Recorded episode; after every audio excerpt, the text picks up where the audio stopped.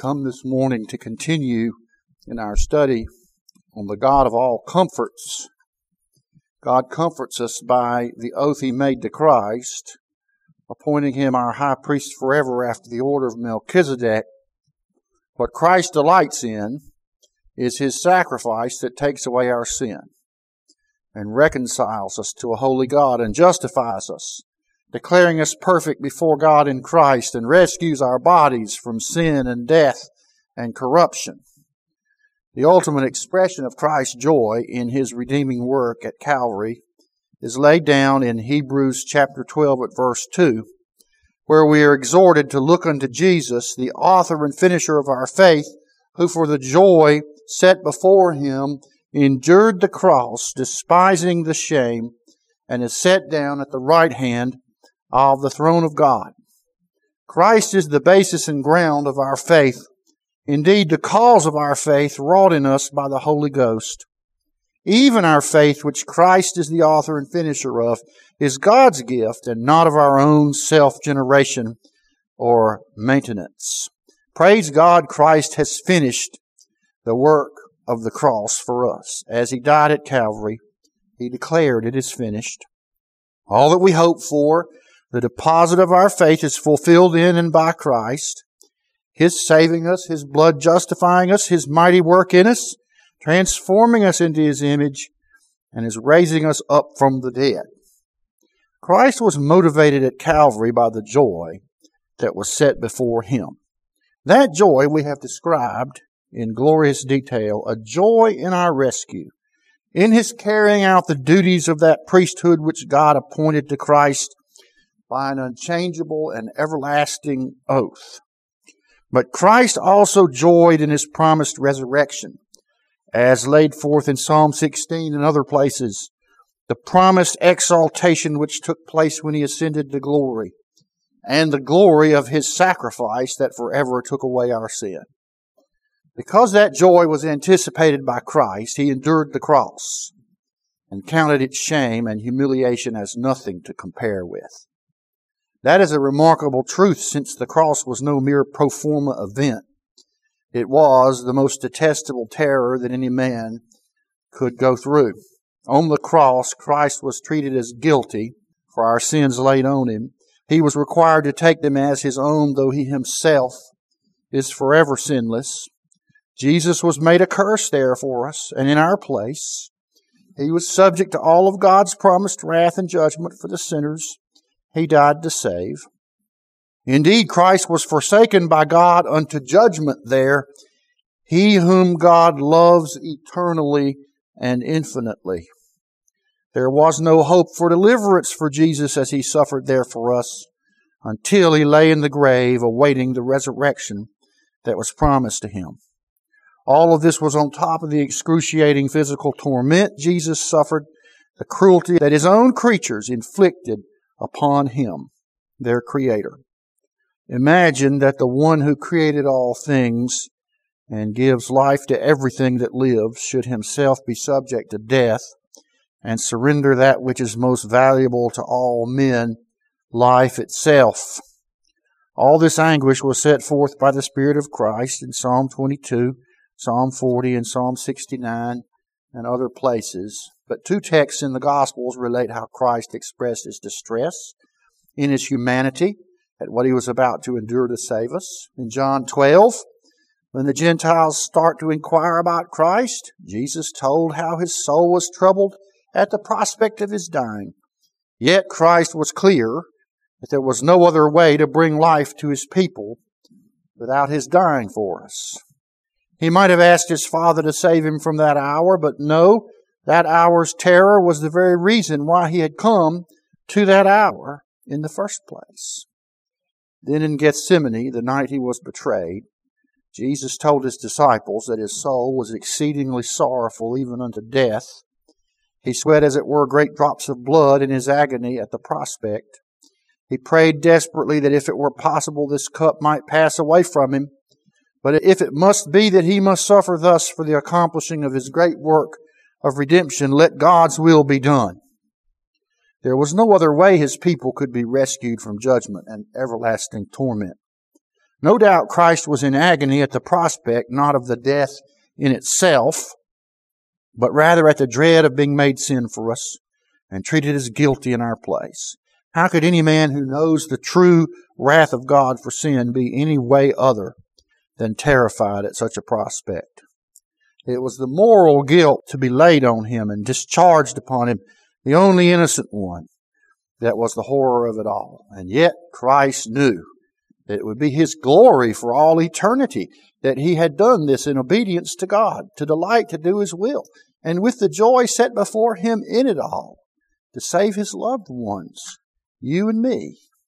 And so it was the fulfillment and completion of Christ's delight to do God's will when he suffered and died there.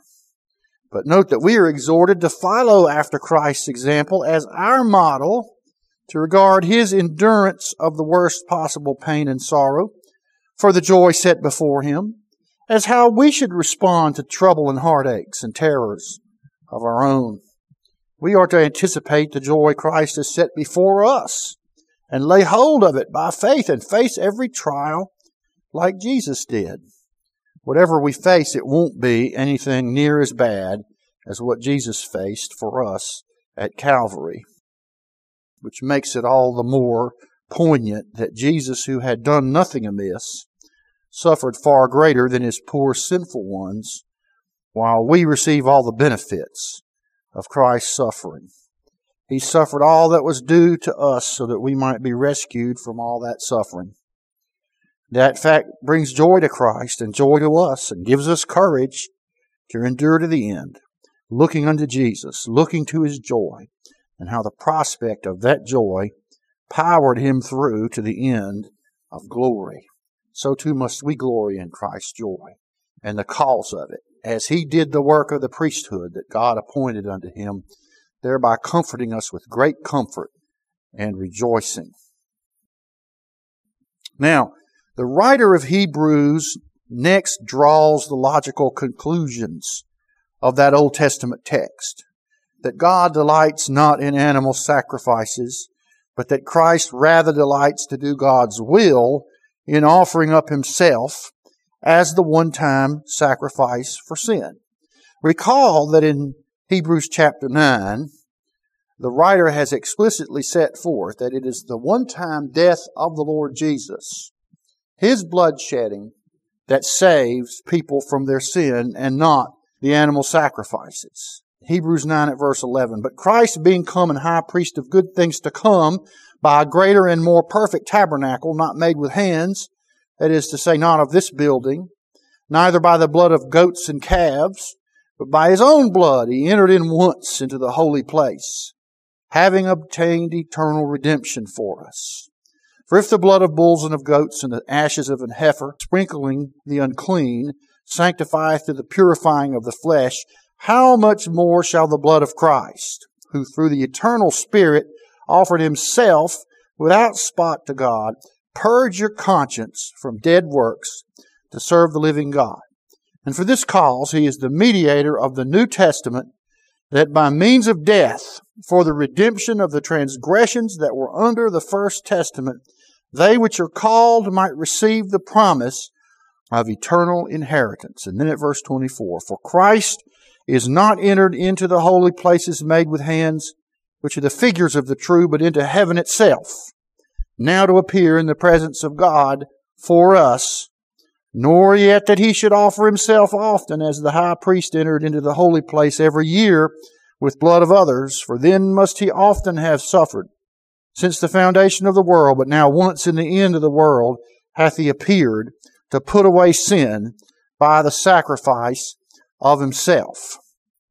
So what Christ accomplished when he delighted to do God's will has already been laid down as to its purpose and work, that he made himself a sacrifice to take away our sin. In Hebrews chapter 10, then at verse 8, we read, this part where the writer begins to draw out the logical conclusions. We used some of the same arguments he did already, but it befits us to read them and to think of them again.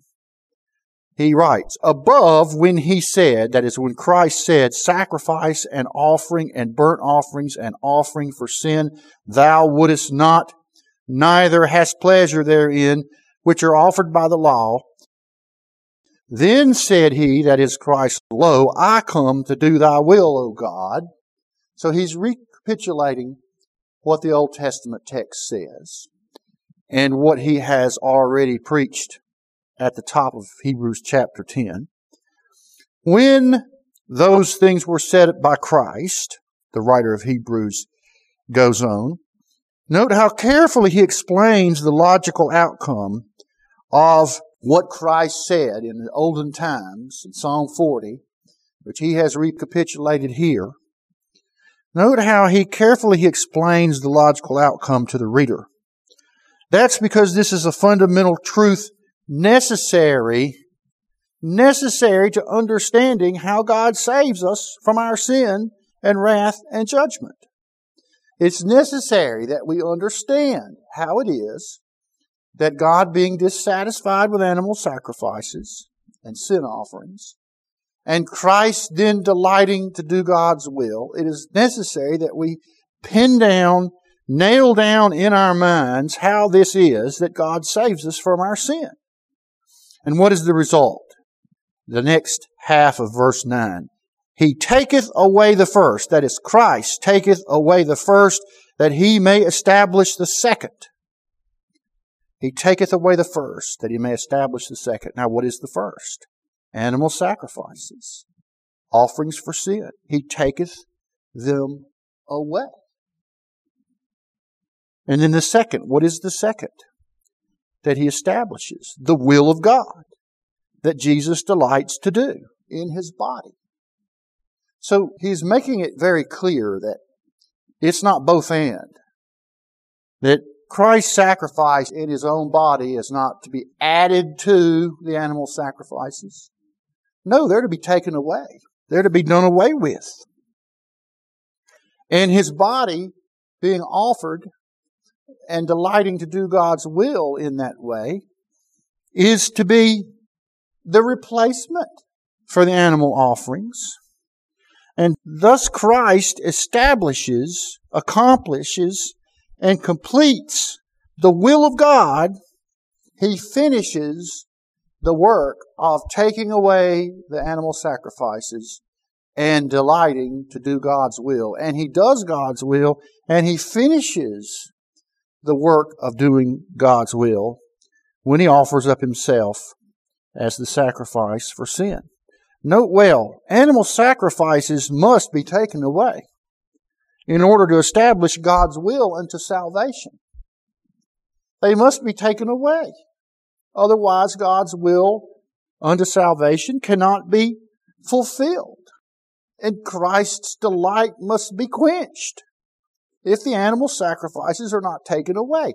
Now remember, this is a polemic written to Jewish believers who are thinking of going back to the animal sacrifices and to the temple worship and walking away from the Lord Jesus and his offering for sin. For all sorts of cultural and sociological reasons that they would have to want to go back to something tangible and to their ethnic background and history and ways of doing things.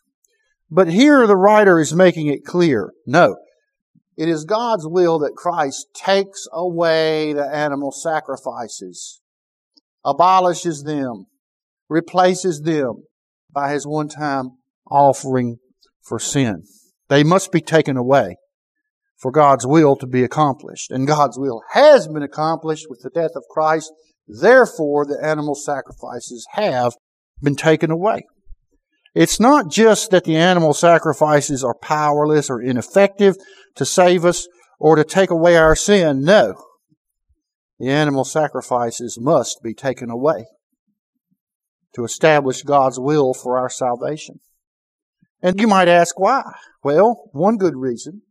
Perhaps because so long as the Jewish believers even thought that animal offerings had any relevance or efficacy to gospel redemption, they could not fully trust in Jesus' only sacrifice. as long as they were adding things to it, as long as they were annexing Christ's sacrifice to the old traditional, comfortable ways of doing things, which God had no delight in. And you might ask yourself, why would they want to continue to do things that were unpleasing to God that He had no delight in? Well, that's part of the polemic of the writer here. He's trying to impress upon them that they must not look fondly back upon the animal sacrifices. They must walk away from them as Christ has, as God has walked away from the animal sacrifices. Notice, ironically, that God would very soon, literally, physically, take away the animal sacrifices, wouldn't he? And how did he do that? When the Romans destroyed the temple in 70 AD. The animal sacrifices were gone. They were completed. They were finished. Whether or not you agreed with what Christ delighted in and what the Father delighted in, whether or not you agreed with the polemic of the writer of Hebrews or the exhortations, they no longer had a choice. Roman violence, force, and the sword had slaughtered countless numbers of Jewish people in Jerusalem and had forever obliterated the temple and the animal sacrifices that God no longer took pleasure in. Now, this is the irony, isn't it, that the Romans used by God, they were used by God in their evil and malignity to offer up Christ once for all. You see, they played a part in the delight of Christ to do the will of God. That is, they were the instruments by which the sacrifice of Jesus took place on the cross. And they were also the instruments by which God literally took away physically the animal sacrifices when they destroyed the temple. This is the reason why people who study the scriptures closely understand that the purposes of God, which He has ordained from before the foundation of the world, He carries out through means which include wicked, evil sins committed by grotesquely immoral people. That he uses those means to accomplish glorious ends, glorious saving things which God has ordained for the good of his people. No wonder it says all things work together for good to them that love God, to them who are the called according to his purpose. But then the writer of Hebrews to nail down the end of the will of God, that is the fulfillment the accomplishing of it, it being the saving of his loved ones by the sacrifice of Christ, the writer adds this conclusion at verse 10. By the which will we are sanctified through the offering of the body of Jesus Christ once for all.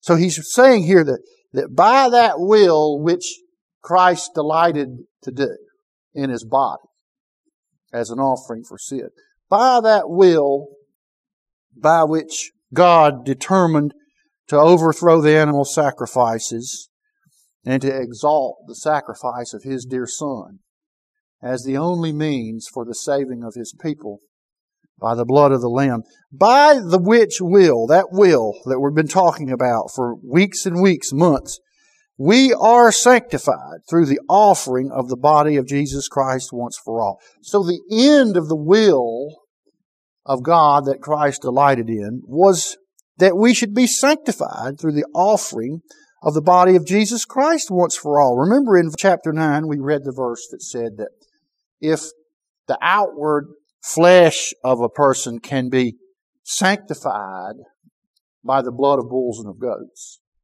but the inward part, the conscience, can never be sanctified by the offering of an animal sacrifice. So here, in the same way, we are sanctified through the offering of the body of Jesus Christ once for all. We're purified, not just outwardly in ceremonial things, but more importantly, inwardly as to our guilt and shame over our sin, as to God's view of whether we've been cleaned or not. Christ's sacrifice sanctifies the Lord's people who trust in Jesus, and it's by the offering of the body of Jesus Christ once for all.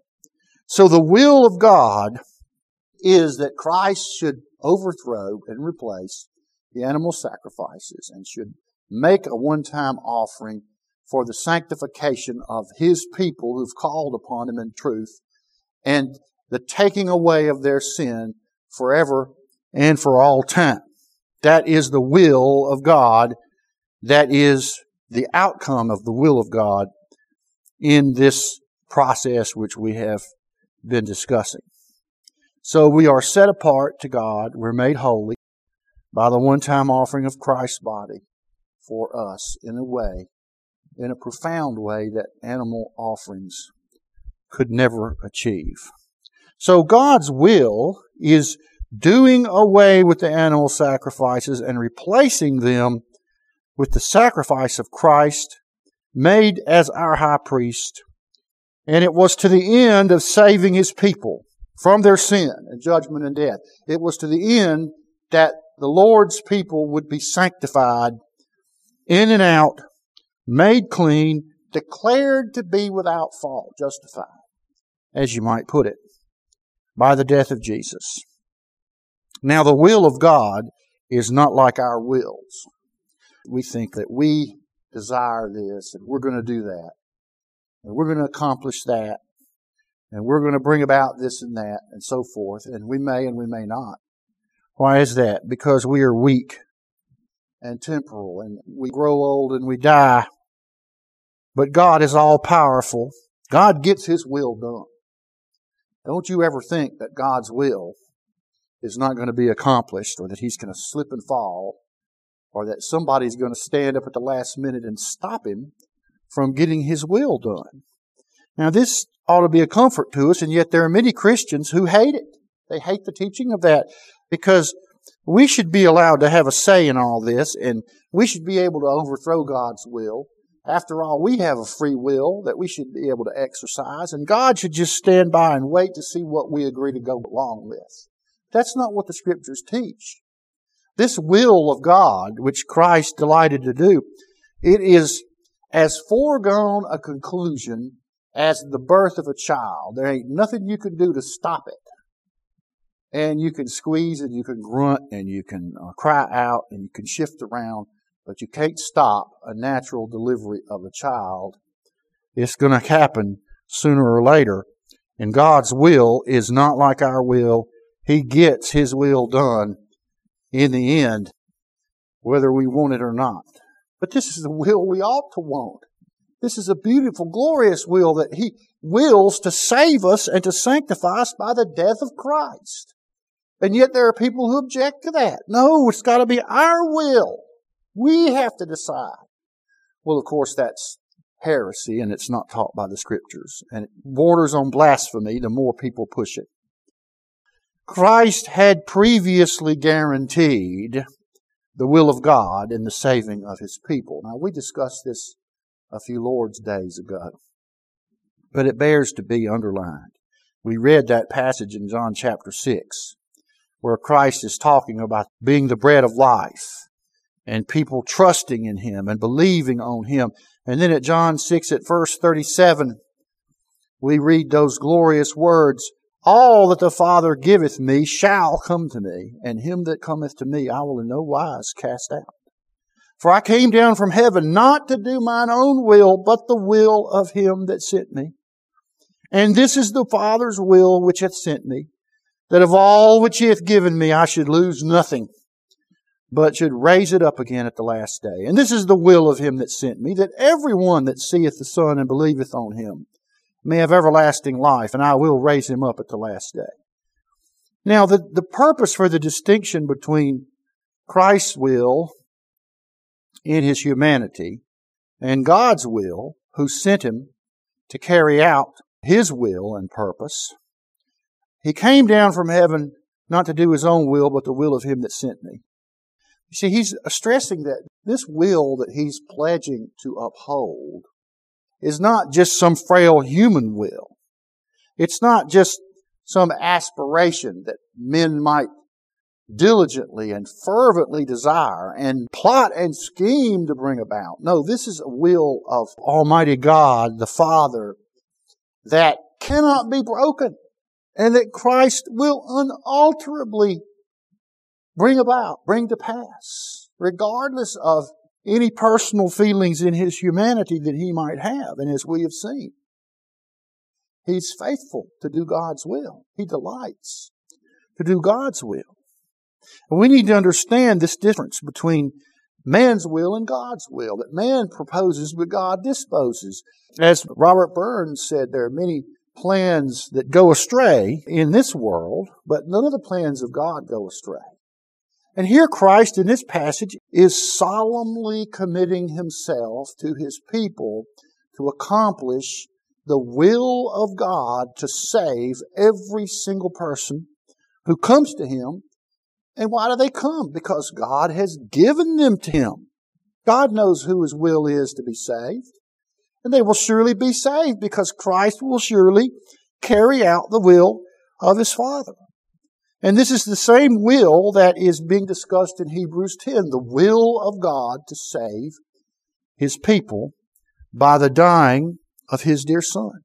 Now Christ didn't mention at that time, that is in John 6, the great cost to him of becoming our sacrifice to save us. He didn't mention it. It just stands as given that Christ is going to do everything required to fulfill the will of his Father, that he not lose a single one of the people that God has given to him. Now, Christ didn't mention that high cost, but in Gethsemane, facing his horrible death on the cross, he cried out, didn't he? Not my will, but thine be done. It was very clear in Christ's prayer, and it's been very clear all through his ministry and before back in the pages of the history and the Psalms when the Spirit of Christ disclosed all this, that Christ was always, was always going to go and die for the sin of His people to save them. And that there was no getting around it, that it was the fulfillment and completion of the will of God, and that Christ was unalterably going to accomplish that will of His Father, which He delighted to accomplish. But in Gethsemane, when He made those prayers, displaying the anguish of his soul at being made sin for us, he cried out, Not my will, but thine be done. That is the will of God to save his people by the sacrifice of Jesus. Jesus had eternally covenanted to perform that will, no matter what the cost to himself would be. I remember when I was a child, we had a brown hymn book that my mom would sing from. It was an old hymn book. And most of the hymns in it we don't have in our hymn books anymore. But I found a copy of it, and the words of it were very strongly impressed on me as a very small child. And it's B.B. McKinney's hymn about the Garden of Gethsemane. Perhaps some of you will recall it. And it goes like this Neath the stars of the night walked the Savior of light. In the garden of dew laden breeze, where no light could be found. Jesus knelt on the ground. And there he prayed neath the old olive trees. All the sin of us all on the Savior was hurled as he knelt in the garden alone. Hear his soul burdened plea. Let this cup pass from me. Even so, not my will. Thine be done. May my song ever be of the love proffered me by my Lord all alone on his knees. Praise his wonderful name, he who bore all my blame as he knelt neath the old olive trees. Neath the old olive trees, neath the old olive trees, went the Savior alone on his knees. Not my will, Thine be done, cried the Father's own Son, as he knelt neath the old olive trees. So there is another place in the scriptures where Christ had already committed to fulfill the will of his Father, which the writer of Hebrews now tells us was that we should be sanctified by the body of Christ sacrificed for us and in our stead. The work was done at Calvary, and yet the outworking of the saving of the Lord's people takes place in time. The sacrifice is done and complete, but we all come to Christ in time, don't we? One by one, when the Holy Ghost brings us to Christ in faith. And this is the cause of a great deal of confusion amongst people who focus on their own will and who denigrate the will of God as being unalterable, unopposable, and certain to be brought to pass. So the will of God is at once done and still being done. But it is inexorable and will surely be accomplished through time. I don't know if you've thought about that much. That from God's perspective, His will has already been accomplished, and yet He's perfectly aware and working in time with His creation to bring it about one soul at a time as He brings us unto Christ. In 2 Peter 3, Peter lays down this truth of God's will to be completed in time. He answers the question, why is God's judgment against wickedness taking so long? And the answer he gives is at once obvious and should occur to all of us, and yet at the same time is glorious and tells us something about the determination of God to accomplish His will, not just in His own mind, but actually in this concrete world as time progresses. And thirdly, this explanation that Peter gives is then completely mauled by these same people who we've mentioned before, who think that it's their will that decides these things, that God only has an aspiration and He's standing by to see what we will agree to. And we read of this in 2 Peter 3, where it says, Knowing this first, that there shall come in the last days scoffers walking after their own lusts, and saying, Where is the promise of his coming? For since the fathers fell asleep, all things continue as they were from the beginning of the creation. And what he's talking about is he's talking about evil, wicked men who scoff at the idea that God's going to bring any justice or judge them because it's been so long so far and nothing's happened. They're like the man who jumps out the skyscraper and passes the 40th floor and says, well, nothing bad's happened yet, you know. They don't see the impending destruction that they face. The fact that God has withheld it thus far makes them conclude that there is no God and He's not going to judge anybody. And then he says this, this they are willingly or ignorant of, that by the word of God the heavens were of old, and the earth standing out of the water and in the water, whereby the world that then was being overflowed with water perished. He's speaking of the great flood, whereby God killed every living creature on the face of the earth except those who were saved in the ark, and the ark is a picture of Jesus. We're shut up in Christ, and all the waves of death and destruction pound against our Savior, but they can't reach us. He is the one who shelters us from the storm of judgment and destruction. And then he says this, but the heavens and the earth, which are now by the same word, are kept in store, reserved unto fire against the day of judgment and perdition of ungodly men. So he says these people are ignorant that God did once judge. And when he judged, it was definitive, wasn't it? It was definitive. And he says now he's going to judge again in the future, but he hadn't yet. This time he's going to use fire. And notice that it's directed not really at the world per se, it's directed at the judgment and perdition of these ungodly men who are scoffing about God, about his judgment, and about what will happen to them one day. But then look at verse 8. But beloved, now notice, He's talking about the Lord's people now. And that's the key. And then verse 9 The Lord is not slack concerning his promise, as some men count slackness, but is long suffering to usward. Notice he's not saying he's long suffering to those wicked people out there who will be destroyed when the judgment comes. He's long suffering to his people, to us not willing that any should perish, but that all should come to repentance. Peter is describing here God's long suffering to his people who he has given to Christ who have not yet come to Christ. They may not have been born yet. And if they've been born, they may still be in their sin. But God is long suffering to us, not willing that any should perish, but that all should come to repentance. Now, this is just not the will of God that He, he hopes that all of them will. So He's holding out. He's holding off the judgment, waiting to see if any more people are going to come to Christ. No. He's holding out the judgment, knowing that all of His people who He's given to Christ will come to Christ, and awaiting for that time to pass so that they do come to Christ, and so that they will all come to repentance and faith. So you see, in this text is a description of why judgment is delayed. It's because of God's will that none of His people perish, but all come to Jesus. That's what He says.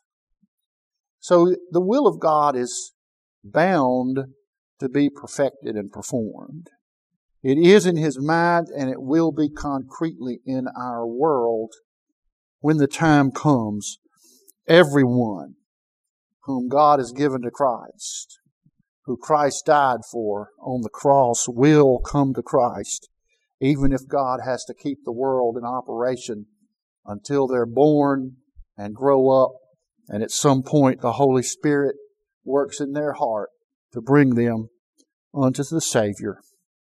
He's not willing that any of us should perish, but that all should come to repentance. God withholds wrath in this old world so that His will regarding those He gave to Christ might be carried out, that Christ lose not a single one. God would rather endure the scoffing of the wicked in this world than that His will to save us through Christ's death should fail for a single one of us. And so, one by one, Jesus saves us. He saves His people that God gave to Him. Even though, in a certain sense, He saved all of His people already, didn't He, when He was crucified? But yet it must be received in time, applied to His people. He will save all the people that God gave to Him, all the sheep that God gave to Him. And this world has lasted this long so that you and I would surely come to Christ, and his sacrifice would surely save us, and God's will for us would be accomplished through Jesus Christ. Oh, what comfort God has given us by his firm will to save us, which Christ cannot fail to carry out. Well, that is the teaching of these next few verses, and hopefully next Lord's Day we can finish up what we have to say about Hebrews 10 but maybe not. We'll see. But around this table, you see, we celebrate the will of God that Christ delighted to do. And that it's not some speculative will. It's not a will that might or might not take place, depending on the circumstances, depending on our free will, supposedly. It's all about what God has determined to do, what God will do, what He certainly will accomplish, and what there's no going back from as far as Christ is concerned. He is our great comfort because he has been appointed by God by an unchangeable oath to be our high priest forever after the order of Melchizedek. Well, let's give thanks for the Lord's table. I'd like to ask my Father if he would give thanks for the bread that pictures the body of Christ broken for us. The scriptures tell us on the night our Lord Jesus was betrayed that he took the bread and he blessed it and he broke it. And he said, Take and eat. This is my body, which is broken for you. Do this in remembrance of me. Let's give thanks for the cup that pictures the blood of the Lord Jesus shed to make atonement for us. Oh God, our Father, we rejoice in this cup which your Son left us the night he was betrayed. Thank you that he gave thanks for it. He gave thanks for it knowing what it meant.